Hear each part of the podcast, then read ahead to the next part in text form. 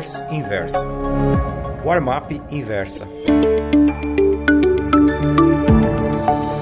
Já comentei esse trade algumas vezes em minhas crônicas, mas faço questão de repetir.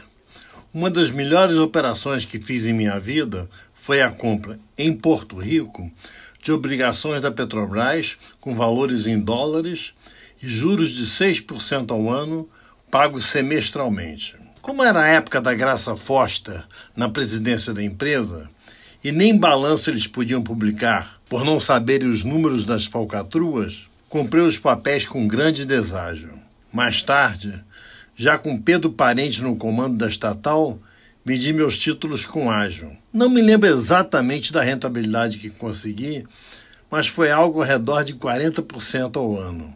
Em dólares, meus amigos. Em dólares. Agora, a Petrobras está lançando obrigações com vencimento em 2029 e 2049. Para quem tem conta no exterior, acho uma ótima oportunidade de investimento. Deverá capturar o trinômio segurança, liquidez e rentabilidade. Os títulos da empresa renderão 6% ao ano em dólares, com juros pagos semestralmente.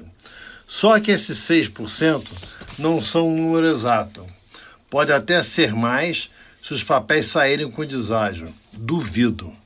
O mesmo, ou menos, se o martelo do leilão for batido com ágil. Aposto nessa hipótese. Está cada vez mais difícil de se conseguir títulos sólidos com boa rentabilidade, tanto aqui como lá fora. Este é um, motivo, é um dos motivos pelos quais as bolsas de valores de quase todo mundo se recusam a reverter seus bull markets. No Brasil, por exemplo, há cerca de um ano falava-se uma taxa de Selic de 8% ao final de 2019. 8% esses que foram caindo nas estimativas, até que os últimos consensos apostem manutenção, 6,5%.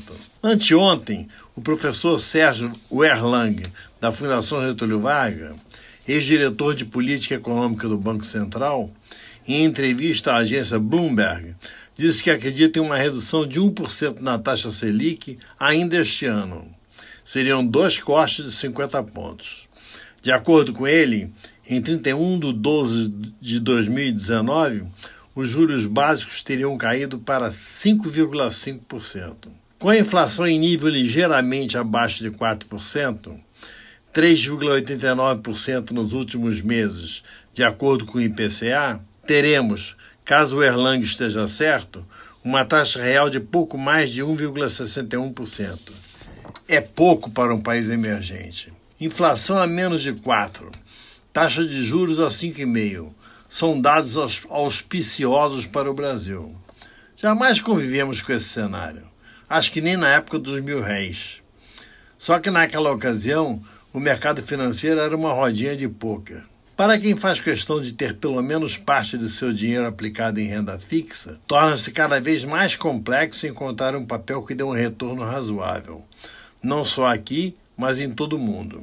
Nos Estados Unidos, por exemplo, a inflação medida pelo CPI, siga em inglês para Índice de Preço ao Consumidor, está em 1,5% ao ano. Com os títulos de 10 anos do Tesouro Americano rendendo 2,60%, creio que o prognóstico do professor Werlang não irá se materializar. O spread Brasil e Estados Unidos ficaria muito apertado. Gostou dessa newsletter? Então me escreva contando sua opinião no warmap.inversapub.com. Um abraço, Ivan Santana.